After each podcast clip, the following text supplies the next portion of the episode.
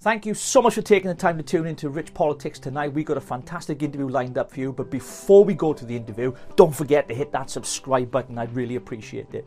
Well, my guest tonight is Dominique Samuels. She is a conservative commentator and a student of politics, and she joins me right now here on Rich Politics.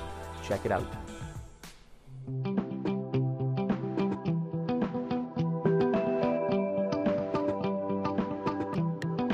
Thank you so much for agreeing to come on Rich Politics. I really appreciate it. You know, it's a new show, so I'd say to all of our viewers, hit that subscribe button. Really appreciate it. And you've been quite vocal for many, many years. I remember you very heavily involved in the Brexit stuff. You know, you were quite vocal on social media. You got a huge following. You've spoken on a mm-hmm. whole number of different programs. And it seems as if you're, it's not because you're black, because you know what they're like. If you say, well, if she's black, she gets a voice but this has become a problem in today's society, the whole race issue, hasn't it? Yeah. Um, a lot of people would say that I only have a following because I'm a conservative black person. That's like, you know, a novel thing. So that's automatically why I get the sort of attention I do. And a lot of people have said it's also because I'm light skinned as well, which is like just really random and say that I can't have an opinion and blah, blah, blah. People are only interested in me because I say X, Y, and Z. When in reality, although yes, it is kind of um, novel to see a black conservative that's vocal, because there's loads of black conservatives, but I'm like the most vocal online and I'm not afraid to say what I think. It is novel, so people are going to be interested in it. But for the most part, I think most people are interested in what I have to say, not because of my skin color, but simply because they agree with my opinions, basically. Well, it, the reality is, it shouldn't be about the color of anybody's skin. We we know that, and I, have just found yeah. that, you know, there's there's a lot within, you know, uh, both on the right and the left, people will try and divide us. They try to divide us, you know, racially, and they make comments, and I, I never find them helpful. Where we're all human beings you know, mm. where no matter the color of our skin. But have you found that this, the whole issue of race has really been ramped up in our in our politics today? Oh, most definitely. And I think it's something that has been brewing for quite a while because before I kind of developed the political opinions that I do have now, um, I was sort of kind of involved in this hyper racialized kind of rhetoric and discourse. I, I myself subscribed to it until I realized that, you know, actually these people aren't very nice and they're hmm. actually kind of a reflection of the people that they hate so much, which are the, you know, the white supremacists, the white racists. And I realized you can't be an anti-racist whilst being racist towards another race of people yourself. So that's kind of how I distance myself from it. But we're at a point in society now where race is the focal point of any conversation. Mm. Mm. Every single conversation has to be racial, it has to be political along racial lines. And you can't say anything without it actually being there. It hangs over you. And that's why a lot of politicians and commentators have seen this and realized that it's a real opportunity to get attention, to galvanize votes, mm. and to actually win elections. And that's why we're here at the moment right now. And I think, just lastly, this is something that's been in America way longer than it has really in the UK. Mm. I think in the UK we're way more defined by more so class lines than I think racial lines. But in America, the, the racial lines, although they've kind of gone away, a lot in the media with politicians, they're very much entrenched and um, uh, perpetuated. And we've seen it imported into this country with Black Lives Matter and everything. And yeah. that that's why we are where we are, basically. Yeah, I, I, I, no, I think you're right. You know, give American politics, which is obviously hot topic at the moment, with uh, with uh, Trump not uh, conceding, even though Biden has got more votes or whatever. I, I want to talk about that anyway. It's another story. But, but you know, the, the racial disparity and segregation within America and how it's played into politics is is quite big you know, yeah. here here in the UK, of course, especially here in Wales, you know, the class situation was a big thing. You know, the Labour Party were for the socialist, you know, ideals and all that. You know, caring for the poor, giving them benefits and welfare, and the Conservatives were all about capitalism, you know, and business. You know, so we've had that. So it's kind of but things are changing here in the UK. Things are changing mm. here in Wales. And this whole issue of race is becoming a big part of our everyday conversation, not just politically, but in society. Mm-hmm. And I, I've even found myself having to check what I'm going to say just in case I'm going to get into trouble for it, knowing that I am going, I'm got an ounce of racism in my body. But I'm told I might have because it's unconscious, you know. And so it's very difficult then to have a kind of level playing field of debate or discussion when you're having to censor your own thoughts and your speech before you engage with someone politically. And I, I find that quite frustrating because it doesn't allow the freedom of speech to be so free because we're having to censor it. And I did you find that's happening as well? Oh, Almost definitely. And I think what you said is what it's actually designed to do. It's designed to censor people and resign people to a certain area of speech that a, loud and vocal minority of people render acceptable. And I'd just like to say that I find people that police themselves and the way they speak with regards to race. I, I'm quite suspicious of those hmm. people mm. because if you feel that you have to police everything that you say and be really, really careful. Well, what are you actually thinking? What are your actual intentions? I'm not convinced by people that act as though they're, you know, complete saints when it comes to race and completely not racist because they say all the right things. I'm more interested in people that are honest about the way they speak and say it to my face. I, I want to know. I want to know what you think and how you how you feel, not how you think other people uh, should view you and how other people want you to speak. And I think we're at a real dangerous point in society where we can't say what we think. And all of that does, I believe, is foster two sides of the extreme. You've got extremists on the left that want to censor everything that anyone says. And then you've got people on the right who are kind of pushing back against that uh, in a kind of reactionary manner that are saying, hey, we should be able to say blah, blah, blah, blah, blah. And yeah. it creates two extremes. And I think the reason for that is because of this censorship um, on freedom of speech that has cropped up in this country. Uh, it's it's almost like we talk about uh, you know cancelling culture, you know this kind of dropping people because they they've, they've got a particular narrative we don't agree with. But we're getting to a point where we're cancelling language, where people are afraid yeah. to say certain things. And I've noticed on social media, because social media can be a pit of toxic stuff as well. Let's, let's be honest, we know that.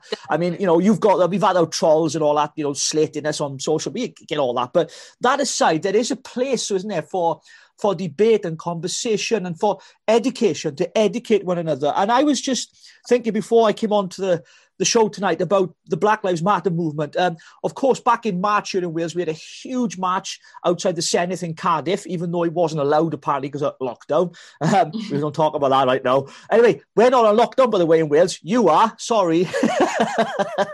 I'm not even going to get started on that. It just makes no, no. Sense. we, have just been let out of we've just been let out of prison, so we're all right for the minute. Anyway, so we're okay. Um, we, we, had two weeks in jail, but we're gone now. Um, but yeah, going back to the Black Lives Matter thing, um, of course, you know, uh, to, to bring an awareness of racism is important. Education is important. Our histories are important. Um, I was, uh, I don't know if you, not many of our viewers might know this, but I was a big fan of Bob Marley. Uh, Haile Selassie was the Messiah. You know, I was brought up around Bob Marley. You know, the more weed you smoke, the closer you got to God, and all that crazy religion. But I believe, I believe in it. And I used to go Wagwan, Irie, Rastafari. And I used to talk like that, oh. you know.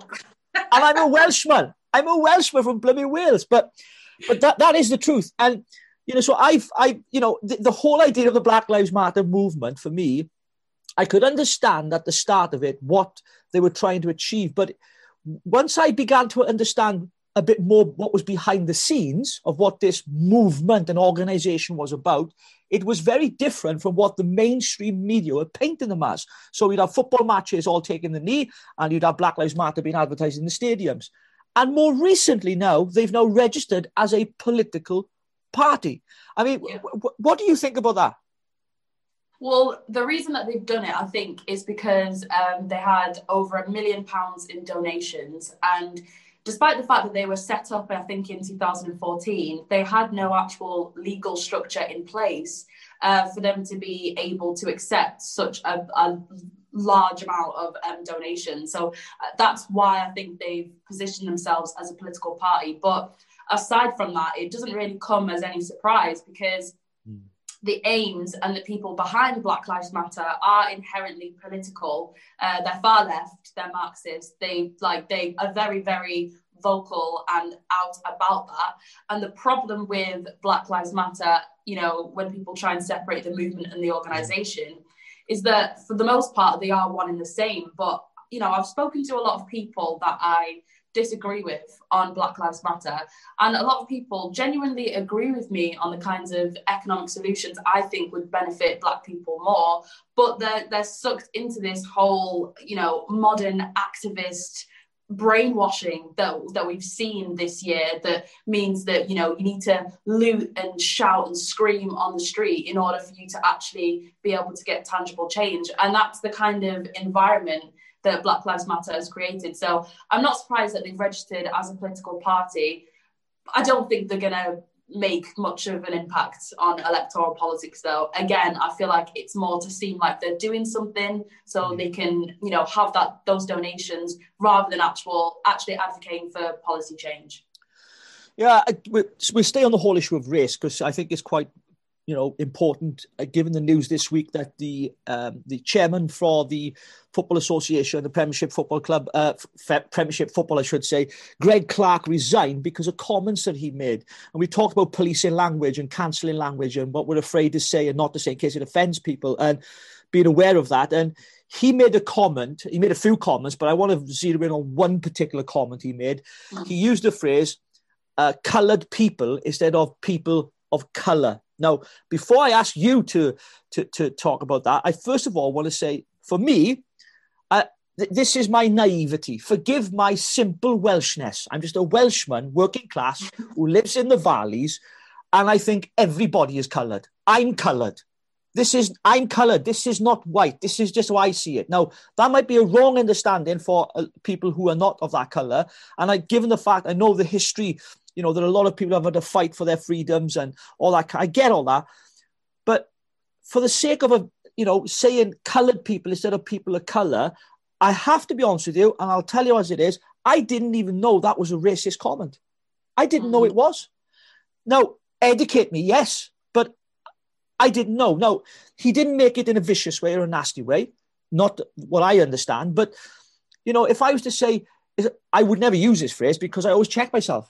You know, but should I be, you know, a coloured person? I wouldn't say that. I'd say Dominique. Yeah because that's who you are. You're Dominique. It doesn't matter what colour you are. But it is difficult. And I, I just wonder what you think about his resignation today because he was under huge pressure because footballers had this huge thing about kicking racism out. They've had celebrities on, you know, really pushing, and they should because we racism has, let me make this clear, racism has no place in our society whatsoever in it, any form, shape, whatever. It has no place in society without mm-hmm. a shadow of a doubt. But should he have resigned because he said people of color, or should have said people of color instead of colored people? I mean, I, I don't know. What do you think about that? I think it's a bit of a difficult one because the term coloured person, I think the issue with that term is the connotations that it had. It has, like you said, uh, with segregation in America, you know, separating the coloureds from white people and things like that. So that, that's the context that it has. However, I think that, you know, if you consider his age, I think he's like 63. Mm. He probably grew up around that kind of language. So it's not that he said it in a, a malicious or nasty way. I'm assuming that he didn't. It's that it's literally what came to his head first. I think Amber Rudd did the same thing on the yeah. radio. Don't think yeah. she resigned over that. She said coloured as well and then um, apologized for it. So don't think it was malicious. I don't necessarily feel as though he had to resign for it. I think he should have just explained he's old. It was, you know, slip of the tongue, whatever. But what I want to focus on really is the hypocrisy around that, though, because mm. people of people of color, the term people of color, is literally just a posh way um, of saying coloured person. It's like a, a, French way of saying coloured person, a person de couleur. That's literally it. And that's kind of where we're at now, where we have like shifted what words, certain words mean, moved a few words around to make them sound more politically correct. And today, I can say person of colour, you can say person of colour because I'm person of colour, and be politically correct, but you can't say coloured person. And it's kind of just this the uh, it's backwards. I think it's backwards, and I get actually do get offended when people call me person of color. I think it's patronising. I'm not a person of color. I'm black, mixed race, or whatever you want to call it. And most of all, I'm an individual. I don't really need to be resigned to person of color. I just think it's patronising, mm. and it's the same people that you see pushing this stuff. Though it's liberal lefties that think they're being really good. They think they're being really virtuous when in reality they're just patronizing people. So yeah, that's uh, my opinion. Well, I, I, wonder though, you know, with with the some of the woke left liberals, what, what are they trying to achieve? Because I, I I've got to the point now where I'm getting fed up of the the divisions that they're creating. They're creating divisions sometimes they're not even there, and they're looking for these areas of division. Like, what are you doing? Just can you just eh, like in the words of Bob Marley, one love, you know, just love that. We'll all love each hug each other. We love each other. Let's get on with life. But they seem intent on like you know, dividing us. And it really worries me. I mean, I see it here in Wales. I see it. We, we have an issue in Wales with Welsh nationalists. Like they, mm-hmm. you know, they see the English as their oppressors. So it's kind of not quite the same as a colour issue, but it is an issue. It's an issue of, you know, they see England as the oppressors and Wales as, uh, you know, where we're being hard done by. And I don't agree with it, by the way, but, mm-hmm.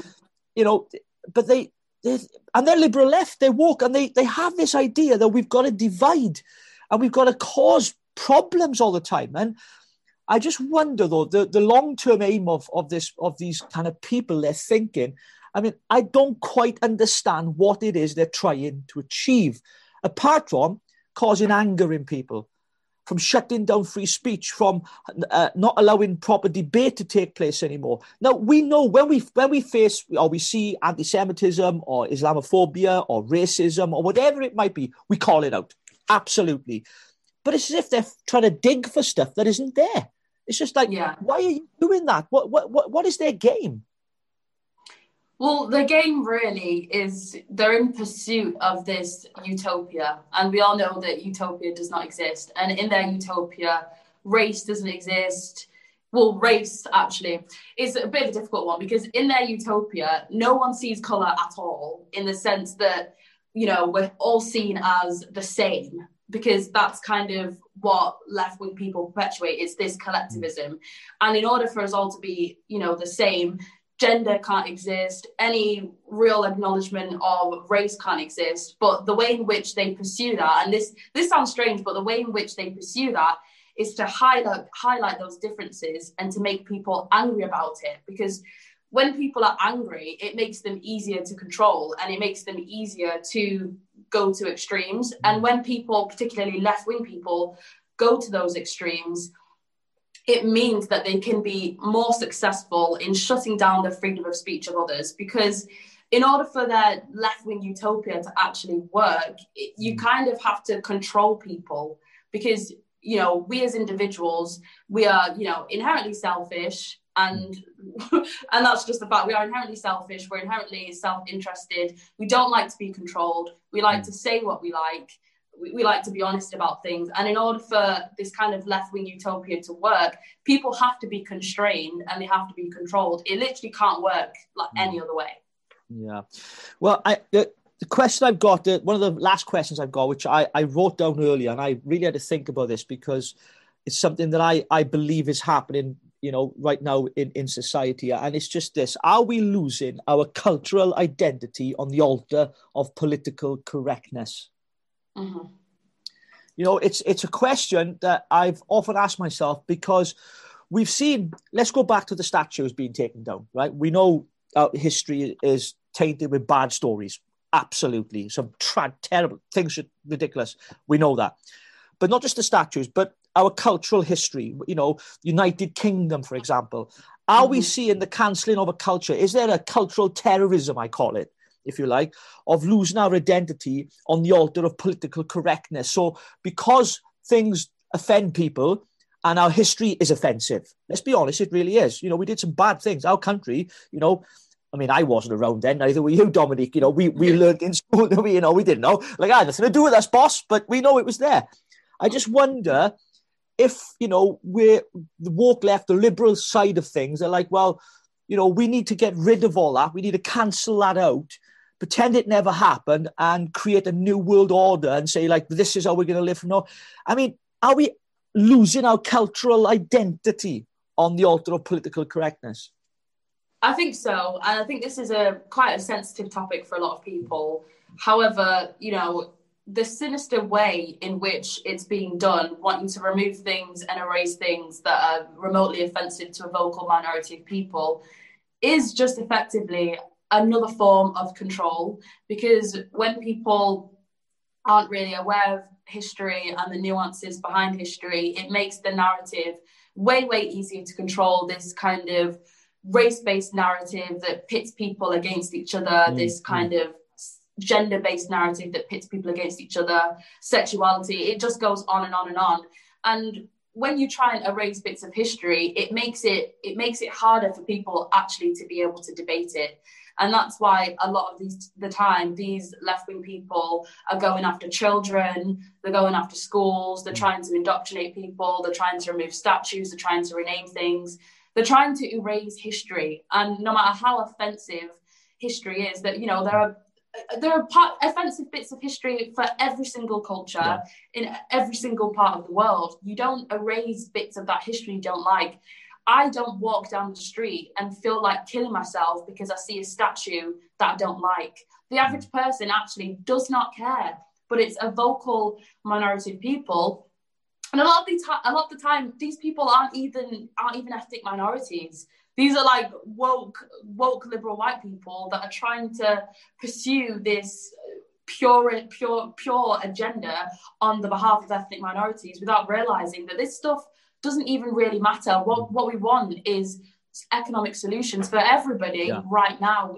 We can't keep focusing on the names of things and erasing things. All it's doing is trying to stop debate and make it harder for people to actually be able to debate things and give their own point of view. Again, it's just another form of control. Absolutely. Now, coming to a close in a moment because our time is almost up. I know it's gone really quick, but I, it always yeah, does. It politics. I know, I know, it, which is great, and you've been fantastic. I, I just I've been following you on social media for a while. I've seen a lot of stuff you put out there. You know, you are very conservative.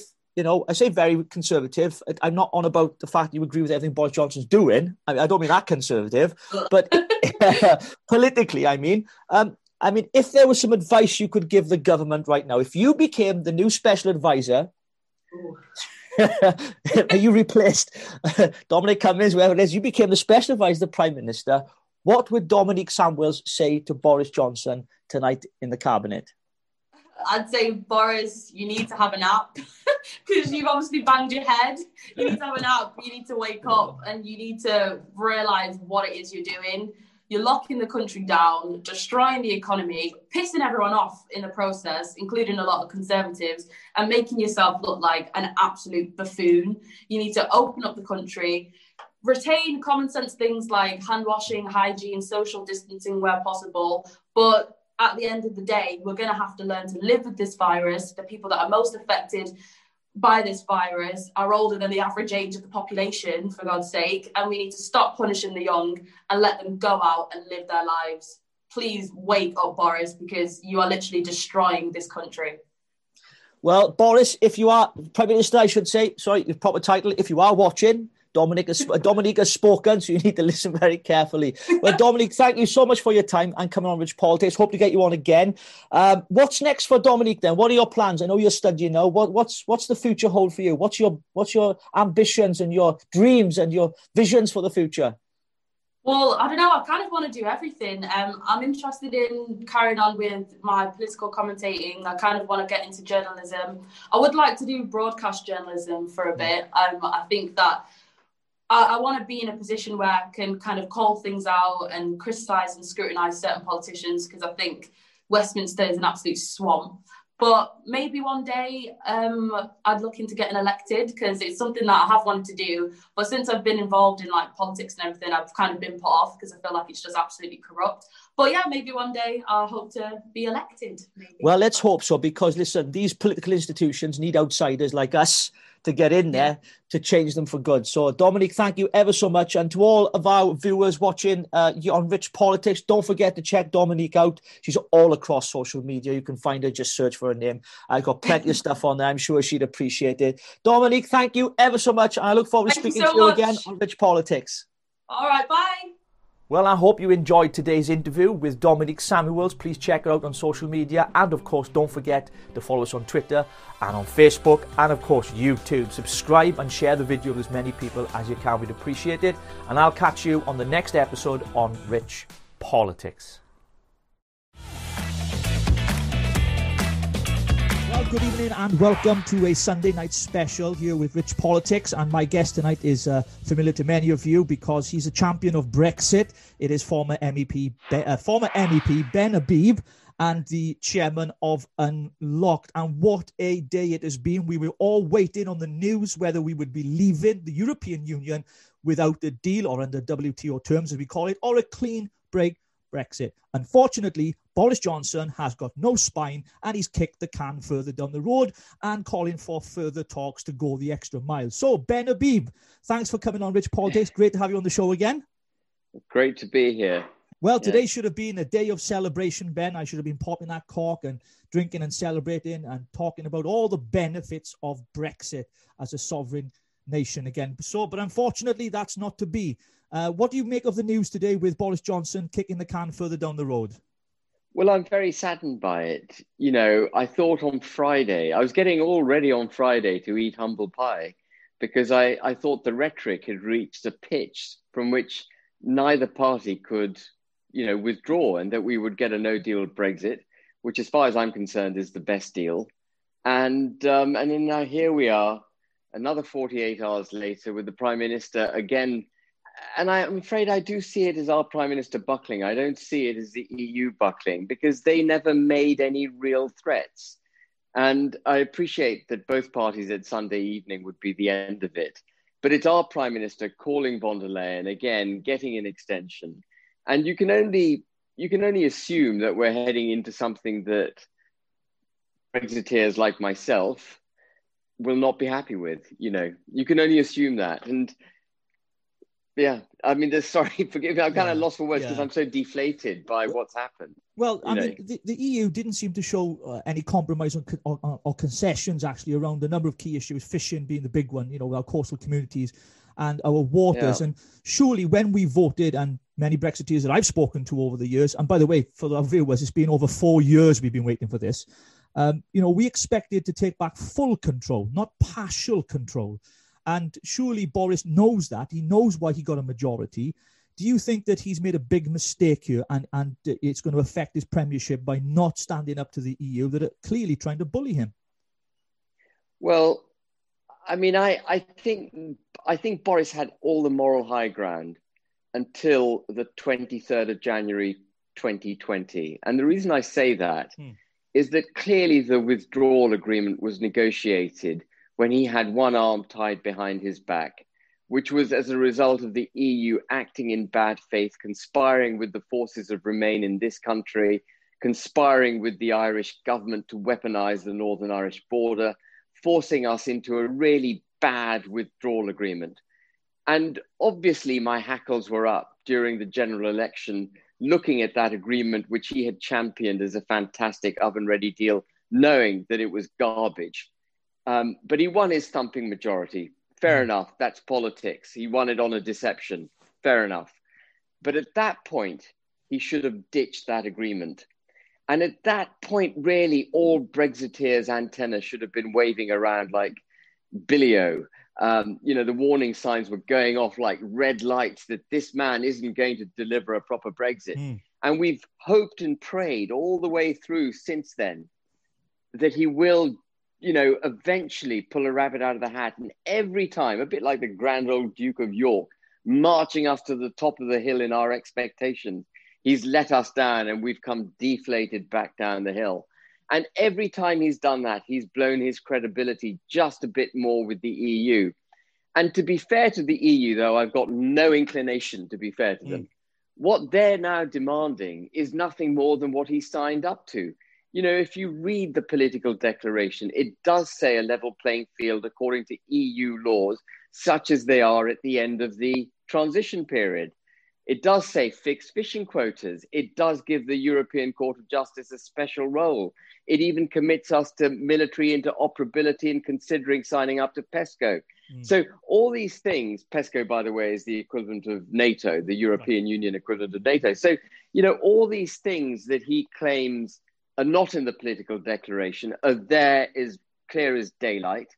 Um, and the other disappointing thing, sorry to you know continue on a disappointing note, but the other disappointing, the, the other disappointing note, Rich, is that last week Michael Gove confirmed in the Commons that there will be a border down the Irish Sea, that there will be EU state aid law applying in Northern Ireland. Thankfully, he's protected the rest of Great Britain, but that's not the point. You know, the promise was, and remember, this is the Conservative and Unionist Party. Yeah, the promise was the entire United Kingdom would leave the EU customs union whole, that there wouldn't be this border down the Irish Sea, that he promised businesses in Northern Ireland that if anyone asked you to produce any form of declarations or anything, you know, tell me and I'll put them in a bin. But, um, you know, we know that we've signed into this, this wretched, wretched Northern Irish Protocol. And it affects us in the United Kingdom as a whole because the only way now that Boris Johnson can mask that border, the only way he can hide it because he hasn't had the courage to ditch it, the only way he can hide it is by hmm. lining us up closely with the EU so that no one really notices its existence. And that's not what we voted for. I, I wonder, Ben, I know that you've been very vocal about the withdrawal agreement political declaration for many years, and you've said it's the worst thing ever. I remember you saying it, and uh, you know, of course, it still ties us into a number of issues that Boris is trying to fudge and trying to get away with it, as you've said. I wonder what do you think the deadlock is? Do you think it is around the Northern Ireland Protocol, or do you think it's to do with our fishing, uh, our laws, you know, with the change in regulations? What do you think the deadlock is? What do you think the fight is right now for Boris uh, with the EU? Well, it's all a bit opaque, isn't it? Mm. Because they've done all of this behind closed doors without any form of democratic scrutiny taking place. We actually know the House of Commons, by the way, is not going to scrutinize this because Labour uh, cannot be seen to vote for no deal. Mm. And and we know that there's enough of a majority, therefore, on the Conservative side to see this deal through. So um, there's the only democratic scrutiny that this deal could have received was from people like you and me. You know, it would have been people like you and me looking at the negotiations, trying to figure out what the hell is going on. And so they very cleverly left this till the last minute and kept it all behind closed doors. But I, I, I mean, I suspect that the disagreements have been fourfold on fishing, on EU state aid law, mm. and the other laws that um, com- comprise the level playing field, um, and the European Court of Justice and governance of the agreement in general obviously the prime minister doing the right thing back in September mm. when he brought the IM bill forward to try to neuter that border in the Irish has convinced the EU that we're not in good faith. And so I think their antenna now up that they've got to make sure they find a way to, you know, make sure they find a way to um, ensure the UK complies with its obligations. So I think they're probably, I can't know for certain, but I think they're probably negotiating around all these key issues still. And, um, and probably, Rich, we're slip sliding mm. away from a, what I would regard as an acceptable position to one where we are ceding control and we're ceding uh, our ability to really set an independent chart for the United Kingdom. I, am just wondering then, Ben, where, where does that leave those of us? And I've noticed today in particular, of course, in Sunday, across social media, which isn't the real world we know, but you get a general yeah. feel of the, the opinions of people. That people feel as if Boris is acting in a way that's been a complete sellout. For those of us who did vote for Conservative or may have lent our vote, have been Brexiteers from since 2016 and fought for a clean break Brexit all along. I certainly was one of them how does is Boris able at this stage in the negotiations, although he's kicked the can down the road again, can he pull this back? Well, I, I mean, the, I think the only way to pull it back is with a no deal, hmm. uh, unless I've totally misread the EU and they are about to capitulate. But I, I see no sign of that. You know, it's not so easy for the EU to capitulate for, for von der Leyen to capitulate requires her to really have had very close conversations with a number of members, heads of states, mm. you know, before she can move off that negotiating mandate that they set back on the 25th of February this year. And they've been very firm in what they require. They've been very clear from the beginning.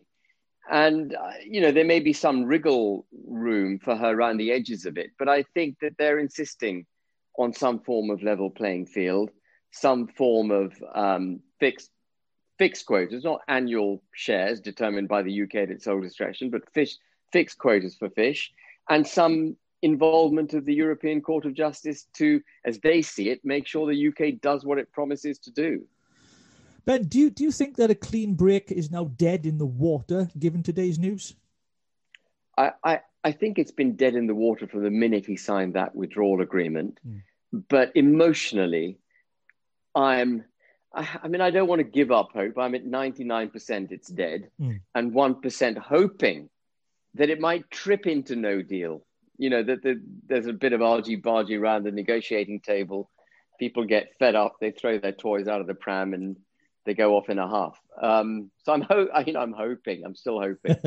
I think we all are. Uh, how, how, do you think this is going to affect the Conservative Party? I know we're a long way off from elections, but of course, you know, Boris has faced some rebellion within his own party on some of these issues. You know, some of his members wanted a deal of some kind. Some said they wanted a deal, but secretly they didn't. Let's be honest. And yeah. some have, have been clear that they're happy to go for a clean break Brexit in the WTO terms you know, where does this leave the Conservative Party now? I'm not going to talk about Labour because there is no opposition at the moment because they're they're in a mess themselves, as you know. Yeah. Where does this leave the Conservative Party? Well, I think Boris's premiership is in the balance. I know people will probably raise their eyebrows when they hear me say that, but I think whatever he does from here on out is going to be judged either by Brexiteers like you and me as unacceptable or by the Remain faction of his parliamentary party as unacceptable. Um, I, I, think he's between a rock and a hard place. He's promised everything to every side to get them mm. to this point, and he's going to be called out. So I think his premiership is in trouble, whatever he does.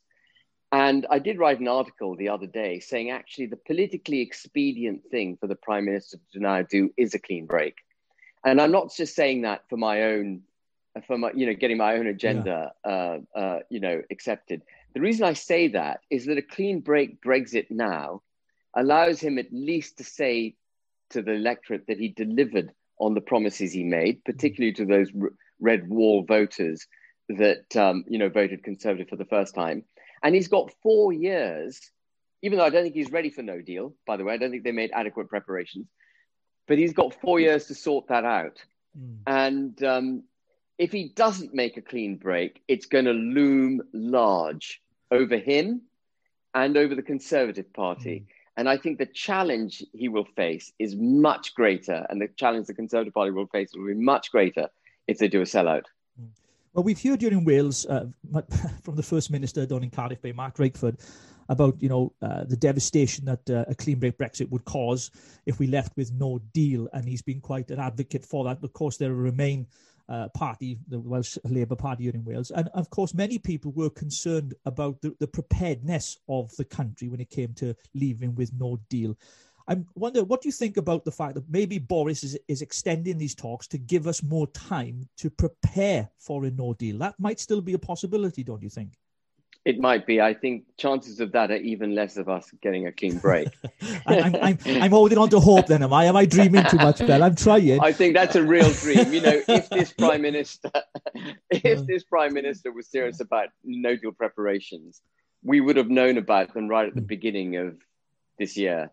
Um, we, you know, one of the things I've, I've launched, as you probably know, Rich, is something called Brexit Watch, and yeah. we've produced a Brexit barometer and one of the 10 items on the Brexit barometer is no deal preparedness. You know, how well are we prepared for mm. no deal? And there's a lot he could and should have done.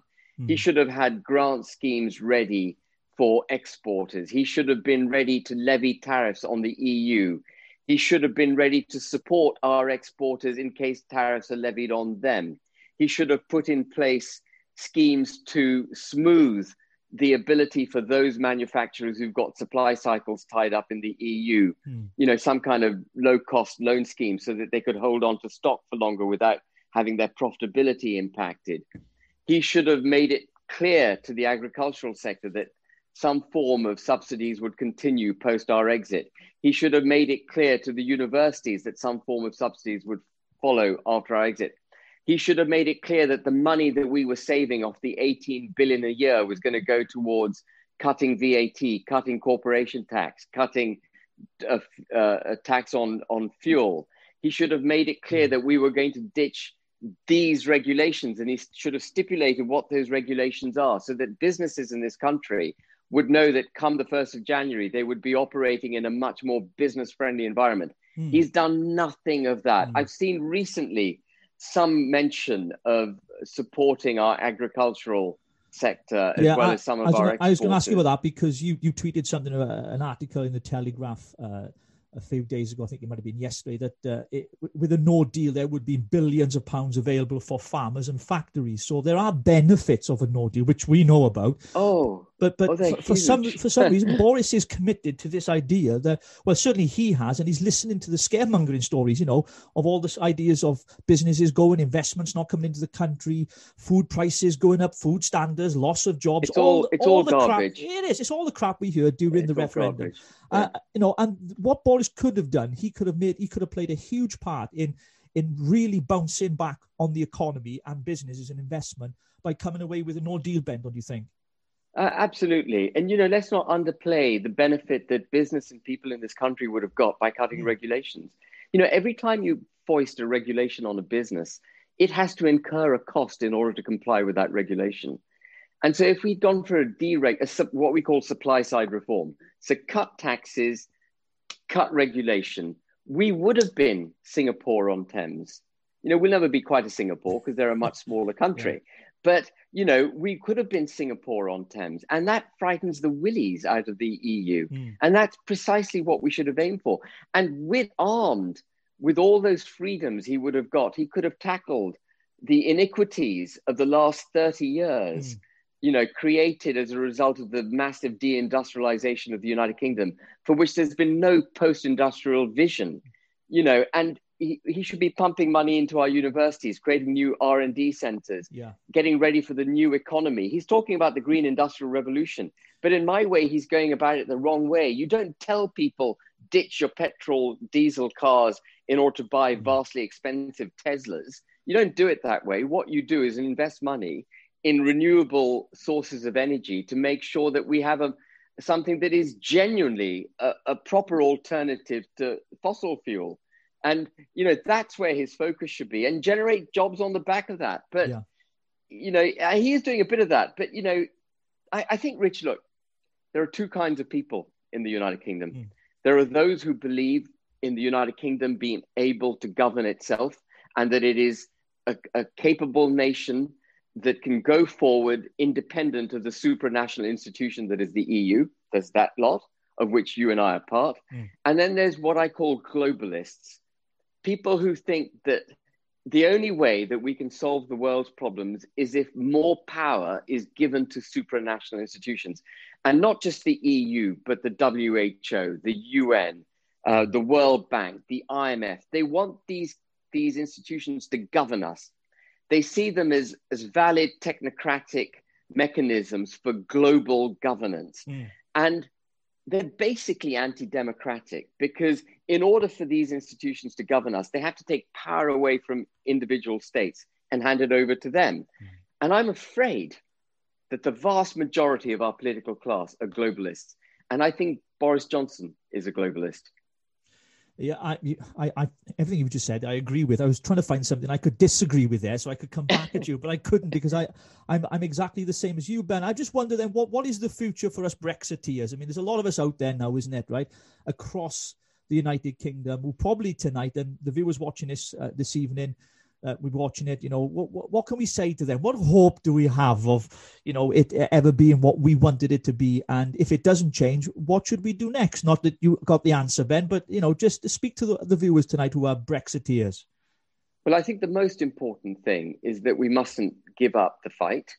And I think what you're doing, Rich, what Talk Radio is doing, what I hope GB News will be doing once they're launched, what, what, what Unlocked is doing, is giving a voice to those of us who believe in the United Kingdom, who believe that we can be an independent, democratic nation, plying our own way in the world, not becoming little England or little Wales or little Scotland, but a combined United Kingdom engaging with trade partners across the globe and doing what we've done so well over centuries, which is to be an independent trading nation, not part of some conglomerate. It's not in our nature.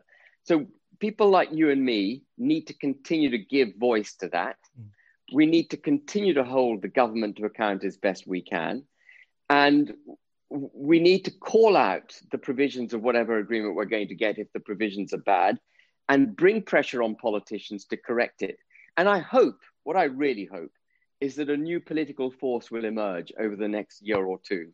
Mm. And that political force will either force the Conservative Party to become the Conservative and Unionist Party again, or that political force will gain seats in Parliament and challenge both the you know both the incumbents, Labour and Conservatives, and give this country a new independent direction.